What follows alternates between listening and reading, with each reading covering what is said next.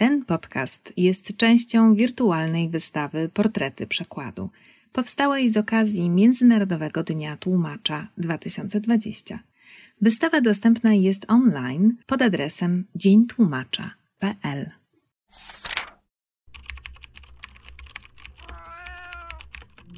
Na przykład podcast Stowarzyszenia Tłumaczy Literatury.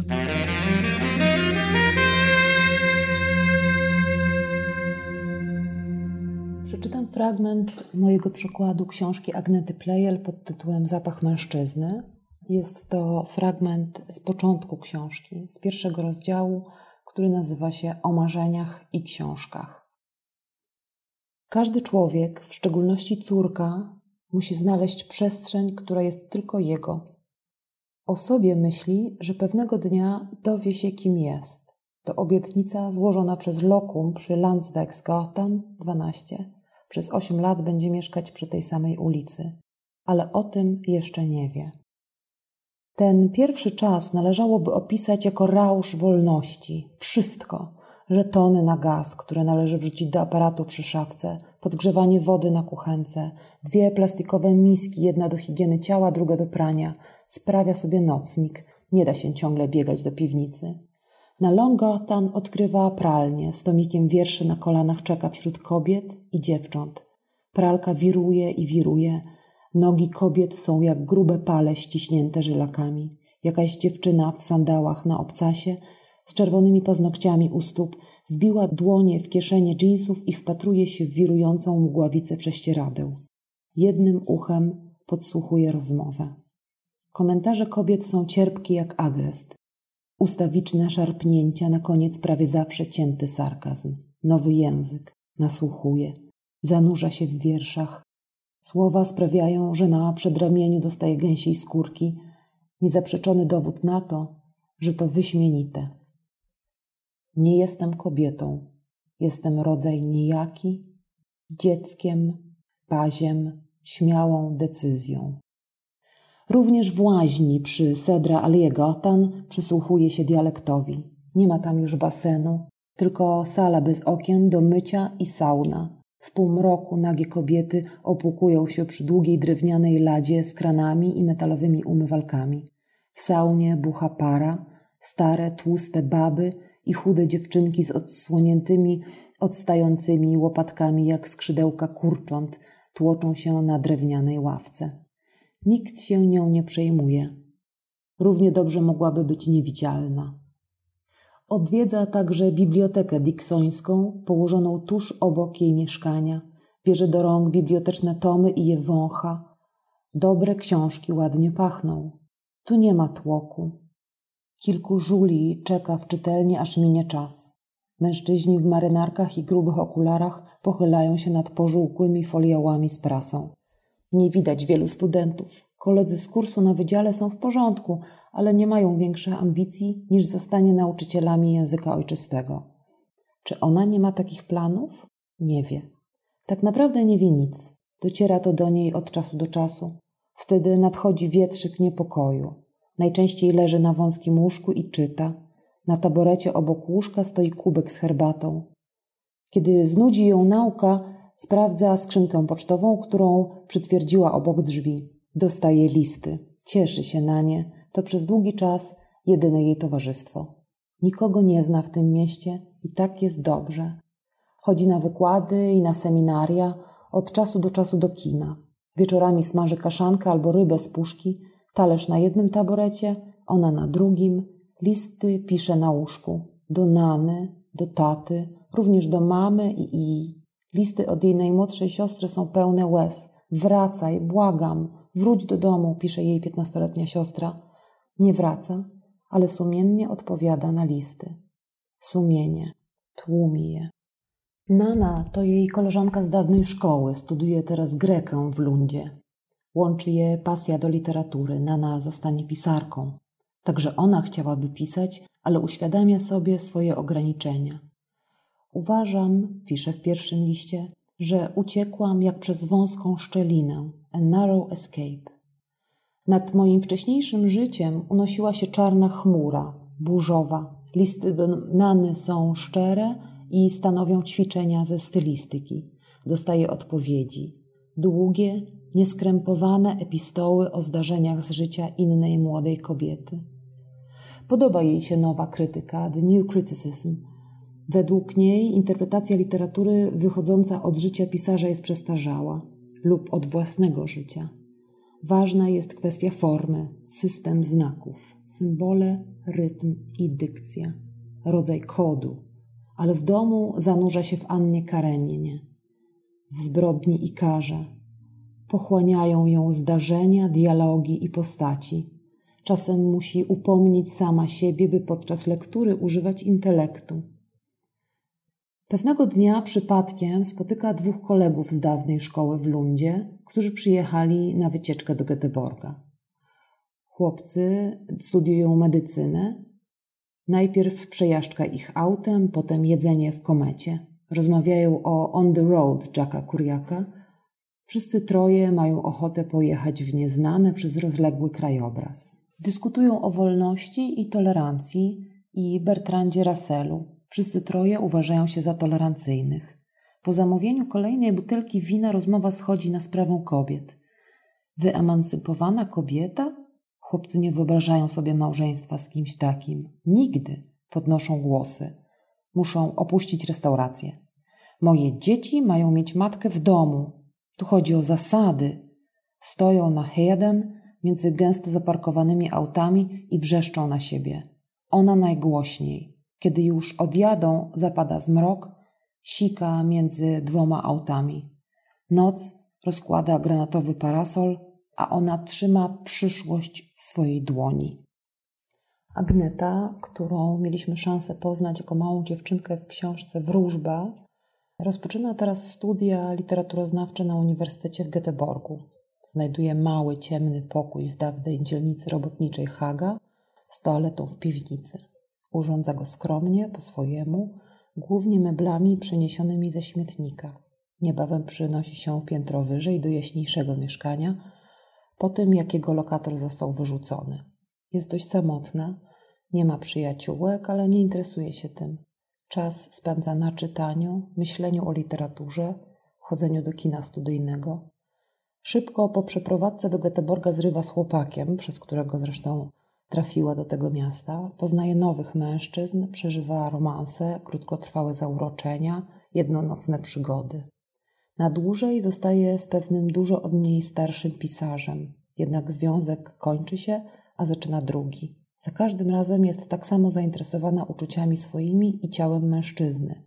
Wielokrotnie szczegółowo je opisuje, na przykład członek czarnoskórego kochanka. Jednocześnie w Lundzie matka wciąż ma depresję. Najmłodsza siostra, która jako ostatnia została przy matce, prosi Agnetę o powrót do domu. Agneta kursuje między przygodami i studiami w Göteborgu, a ponurym domem w Lundzie. Prowadzi intensywną korespondencję z ojcem, który ma teraz nowy związek. Jeździ do jego domku letniskowego w archipelagu sztokholmskim i choć czuje się dojrzała i zdolna do nawiązania dorosłej z nim relacji, nie jest w stanie doprowadzić do tego w rzeczywistości. Ciągle coś staje na drodze, między innymi mieszane uczucia do ojca, od nienawiści i złości za to, co zrobił matce, do fascynacji niemal erotycznej. Wreszcie Agneta decyduje się napisać do niego ten ważny list, w którym nie bezpośrednio, ale jednak prosi go, żeby rozwiódł się z mamą. Ojciec nigdy nie odpowie na ten list. Wyjeżdża do pracy w Etiopii. Dopiero po dłuższym czasie Agneta zdecyduje się go odwiedzić i będzie to podróż wspaniała, inicjacyjna, choć z rozmów z ojcem nic nie wyjdzie, bo jest u niego jego nowa rodzina. Za to Agneta obserwuje afrykańskie życie, biedę, skorumpowane państwo, komentuje gazetowe kłamstwa, potem wyrusza dalej. Jedzie do Konga, obserwuje, notuje, pisze. W Göteborgu pisze kolejne ambitne prace z literaturoznawstwa, dostaje propozycje pracy na uniwersytecie, jednocześnie zaczyna chodzić na wykłady z antropologii, co stanie się jej kolejnym intelektualnym zainteresowaniem.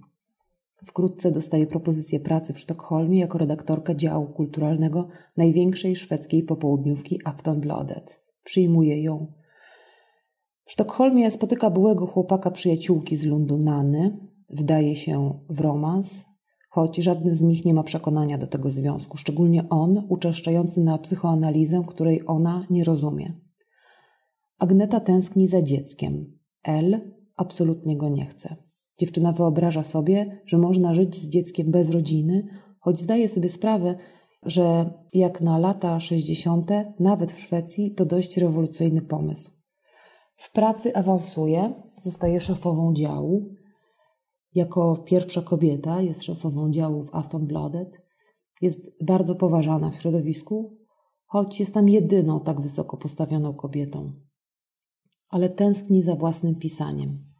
Wspólnie z kolegą z Göteborga pisze pierwszą sztukę teatralną. Zachodzi w ciąży z L, już od samego początku wiadomo, że ten związek nie ma szans na przyszłość, są zbyt przywiązani każdy do siebie i własnych spraw, ale trwają razem przez kilka lat. A książka ta, Zapach mężczyzny, kończy się epilogiem z opisem porodu, najwspanialszym, jaki kiedykolwiek czytałam. Wody odchodzą o czwartej rano. Żadnych skurczy. El odwozi ją taksówką na porodówkę, gdzie od razu ją przyjmują. Całe przedpołudnie chodzi w tę i z powrotem po korytarzach. Wyobraża sobie, że ruch dobrze robi ciału. W środku dnia zjawia się lekarz. Po badaniu jest zmartwiony. Czaszka jest za mała. Według rozmiaru należy do trzymiesięcznego płodu. Surowo zaleca się jej pozostanie w łóżku. Czaszka trzymiesięcznego płodu jest bardzo mała, jak u kocięta albo wiewiórki. Skurcze zaczynają się dopiero koło trzeciej po południu. Wzmagają się, nie ma wątpliwości, że to, co się w niej znajduje, cokolwiek to jest, chce wyjść. Kocię? Kompan podróży. Składa dłonie i zaczyna się modlić, modlić gorąco i żarliwie. Gdy była mała, mama siedziała na brzegu jej łóżka i uczyła ją słów, które teraz wypadają jej z ust, jak nanizane na nitkę. Aniele Boży, stróżu mój, Ty zawsze przy mnie stój, rano, wieczór, we dnie, w nocy, bądź mi zawsze ku pomocy, strzeż duszy ciała mego, zaprowadź mnie do żywota wiecznego. Dopiero koło szóstej wieczorem po nią przychodzą, wywożą łóżko do zielonego pokoiku z oknami w ukośnym suficie. A więc tu się to wydarzy. Pomagają jej przejść na stół porodowy. Jest jej niedobrze, dają jej miskę na wymioty. Prosi o telefon. Wjeżdża czarny aparat, dzwoni do L. Jego głos jest spokojny. To trochę potrwa, twierdzi on. Ma zamiar się wykąpać i włożyć świeże ubranie. Potem pójdzie do restauracji, wybrał jedną na ulicy Birger Jarlsgatan. Lepiej się najeść przed tym, co ma nadejść. Słyszy to i opada jej szczęka. Ale ma rację, to potrwa. Godziny się wloką, nie znajduje oparcia w literaturze, nie potrafi przypomnieć sobie ani jednego literackiego opisu porodu, co ją zaskakuje. Jedyną postacią, która przychodzi jej do głowy, jest Medea, której Eurypides kazał powiedzieć, że lepiej trzykrotnie pójść na wojnę, niż choćby raz rodzić dziecko. Skąd Eurypides mógł to wiedzieć? Musiał dużo rozmawiać z kobietami. Ona wie mniej. Raz zapytała mamę, jak to było. Ta, wzruszając ramionami, odparła, że poród to nic takiego. Rodzenie to nic, czym warto zaprzątać sobie głowę. Ani w życiu, ani w literaturze. Nie przychodzi żaden lekarz, który mógłby odpowiedzieć na jej pytania. Skurcze wzmagają się. W końcu pojawia się jeden bardzo młody lekarz, jest zaganiany, wsadza w jej pochwę gumową rękawiczkę. Nie ma się czym martwić, twierdzi. Ach tak. Rozwarcie nie jest jeszcze wystarczająco duże, zawiadamia. Wychodząc, znów zostaje sama w tym niewielkim pomieszczeniu powracają rozdzierające fale bólu. Próbuję sobie wyobrazić, jak wyglądają wzburzone fale, przyboje rozbijające się kaskadami o skały, plaże, nowa fala rzuca się na kamienie i zamienia w pianę. Od czasu do czasu ktoś zagląda do pokoju, a potem znika. Z okna w suficie przebija zielonkawe światło. Kocię? Wiewióreczka? podejmuje decyzję, że nie będzie się niepokoić. Jeśli to coś złego, i tak nic na to nie poradzi. Zbliża się do point of no return, momentu w dramacie tuż przed punktem kulminacyjnym.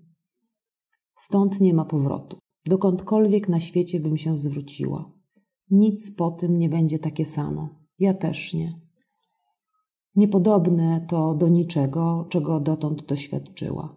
Mała Etiopka w Nedzio, która tak bardzo się bała, czuje, że ona się nie boi.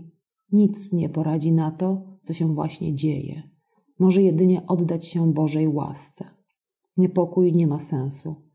Może tylko się wysilić, żeby zapamiętać wszystko, co się wydarzy, co należy zarejestrować i zachować. Światło w oknie przechodzi z jasnej w butelkową zieleń.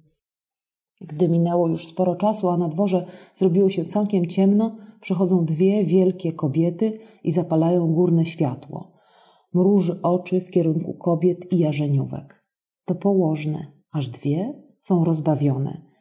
Jedna przewala swoje wielkie ciało przez jej brzuch i kołysze się w tę i z powrotem. Potem druga huśtają się na jej brzuchu jak dwie wielkie lalki w górę i w dół. Zmieniają się. Najpierw jedna, potem druga. W dół i w górę. Wesoło terkoczą, solidne uciski, by wypchnąć niezdecydowane dziecko. Położne, pomocnice, akuszerki. Przypominają zabawki, które pamięta z dzieciństwa. Dolną część ich ciała tworzyła kula, można je było pchnąć, rozkołysać, ale nie dało się ich przewrócić. Po kolei kołyszą się na niej, oddaje się im. Dopóki te dwie kobiety są z nią, świat o niej nie zapomniał. Chce zapamiętać wszystko, każdy szczegół. Tak często opisywana jest śmierć, a wejście w życie prawie nigdy. Położne, teraz spocone po wielkim wysiłku, wycierają dłonie o fartuchy i wychodzą. Jedna poklepuje ją po udzie. Będzie dobrze. Masz potwornie upartego bachora, dodaje druga. Próbuję sobie wyobrazić, jak uparciuchowi jest tam w środku. To trudne. Nie będą mogli o tym rozmawiać ona i dziecko. Nigdy się nie dowie, jak było tam w ciemnościach, jakie to uczucie obijać się o przeszkody i błony, jak ciasno i męcząco. Momentami czas się oddala. Okno w suficie jest połyskującym czarnym okiem za jaskrawym światłem lampy. Jest jakby ułożona na mocno oświetlonej scenie. Daleko w ciemności przykucnięci widzowie, statyści i suflerka. Z oddali wyłapuje krzyki innych rodzących. Widzi unoszący się dym, ptaki, horyzonty i wybrzeża. I oko patrzące na nią z sufitu. To teatr albo film – z przerwami na skurcze, rozmazane migotanie i wygaszenie. Potem jest znów całkiem trzeźwa. Nie rozumie, czemu nikt nie przychodzi. Nagle pojawia się El. Ładnie pachnie, jest wykąpany, ma na sobie czystą białą koszulę, wydaje się zadowolony z posiłku. Zaraz potem wszystko na serio się zaczyna. Etap wypychania, tak to się nazywa. Pojawia się nowy lekarz, przywiązują jej nogi, przywożą aparat dotleniający, okazuje się, że L zwinnie się nim posługuje, podaje jej maskę, kiedy ból jest nie do zniesienia.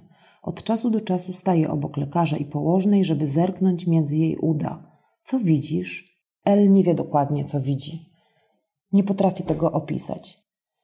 Zastrzykiem znieczulają jej srom, rozcinają ją. Zdaje się, że nie chodzi tu o kocie ani o wiewiórkę, ale o coś większego. Odgłos nożyczek jest nieprzyjemnie wyraźny. Ciach, pstryk, ciach.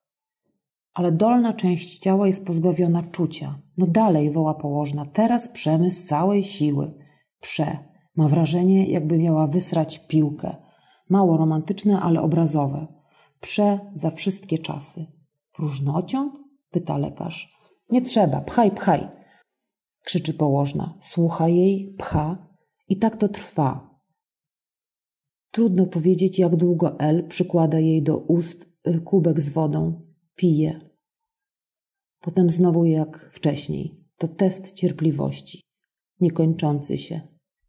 Okrążenie za okrążeniem, jak na bieżni. I nagle, niespodziewanie, jest. Ledwo to zauważa, ale słyszy cichutki płacz. To niewłaściwe słowo, to tylko słabe pojękiwanie. Przez kolana widzi ciałko dziecka, które lekarz trzyma za stopy. Jest przepocona, spragniona, włosy przyklejają jej się do twarzy, a oni mimochodem pokazują jej dziecko. dolną część na wysokości jej wzroku.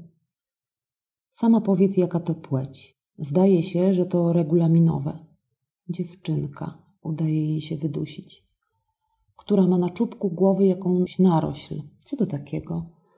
Sprytna ochrona ciała z tłuszczu, odpowiada lekarz, bo minęło sporo czasu od odejścia wód. To to poczuł pierwszy lekarz. Żadne kocie, normalna, w pełni rozwinięta dziewczynka, przypominająca trochę egipską Nefretiti ze swą pociągłą głową. Kładą jej dziecko na piersi. Czy nazwą ją Nefertiti? Oczy dziecka są czyste i głęboko niebieskie. Patrzą wprost w jej oczy. Długo na siebie patrzą dziecko i ona. Oczy dziewczynki są duże, ciemno-niebieskie, zamyślone i mądre. To spojrzenie zapamięta na całe życie. Nowonarodzone dziecko wie wszystko. Gdzieś o tym czytała, zanim anioł zapomnienia uderzy je w policzek, wtedy cała wiedza się rozpierzcha. W tym wypadku, zanim zapuszczą dziecku kropelki do oczu. Wówczas dziewczynka wrzeszczy z bólu, potem jej wzrok jest zamazany i ślepy, niewiedzący i kompletnie niewidzący. Mówi nieco odświętnie do El, że nigdy nie była taka szczęśliwa. To prawda. On pomrukuje, kładą jej dziecko teraz owinięte i ślepe na piersi, po czym wiozą długimi korytarzami. Na dworze świta, jest zmęczona, jakby wróciła okaleczona z pola walki. Wie, że na zawsze zapamięta jazdę przez szpitalne korytarze i to pierwsze światło dnia z niewiarygodnie wysokich okien. Mówię i czytam z książki Agnety Plejel Zapach mężczyzny w moim przekładzie, dlatego że w moim przekonaniu jest to jedna z najważniejszych książek, jakie w życiu przeczytałam, a jeszcze dodatkowo miałam okazję obcować z tym tekstem dłużej i silniej, właśnie ze względu na to, że go tłumaczyłam. Dla mnie Zapach mężczyzny jest książką absolutną.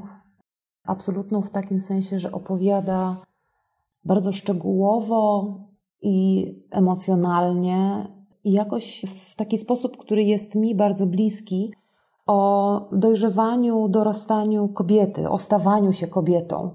To jest książka o tym okresie, kiedy Agneta opuszcza dom rodzinny, idzie na studia i zaczyna odkrywać życie. I mimo, że to życie, jak u każdego młodego człowieka, będzie pełne zawodów, rozczarowań, bólu, po prostu takiego bólu istnienia, ale też jakichś zwyczajnych, przyziemnych trudności, to w tej narracji Agnety Player znajduje również taką wielką radość stawania się, radość bycia młodym, taką wielką siłę czerpaną, właściwie nie wiadomo z czego, bo przecież ani dobrze się nie odżywia młoda Agneta, pali bardzo dużo, pije dużo alkoholu, prowadzi naprawdę niespecjalnie zdrowy tryb życia.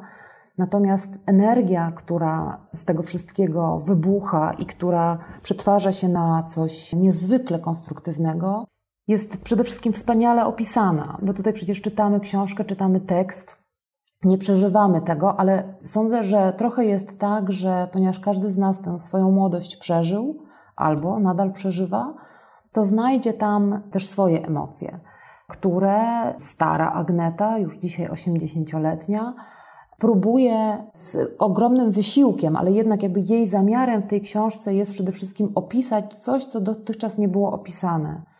Coś, czego nie znalazła w literaturze.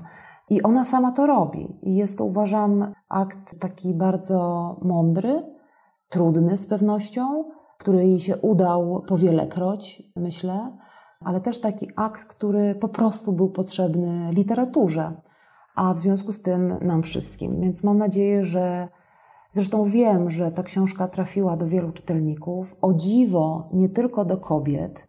Słyszałam głosy zachwyconych kolegów. Wiem, że książkę tę ukochał w szczególny sposób Tomasz Cys, reżyser, sam również piszący. I jest w tym coś takiego czarodziejskiego, że życie, które szczególnie dla mnie osobiście, ponieważ sama studiowałam w Göteborgu, tam zaczynałam studia, tam zaczynałam takie swoje intensywne obcowanie z literaturą. to tam chodziłam do kina studyjnego, podobnie jak Agneta, do kawiarni i do bibliotek.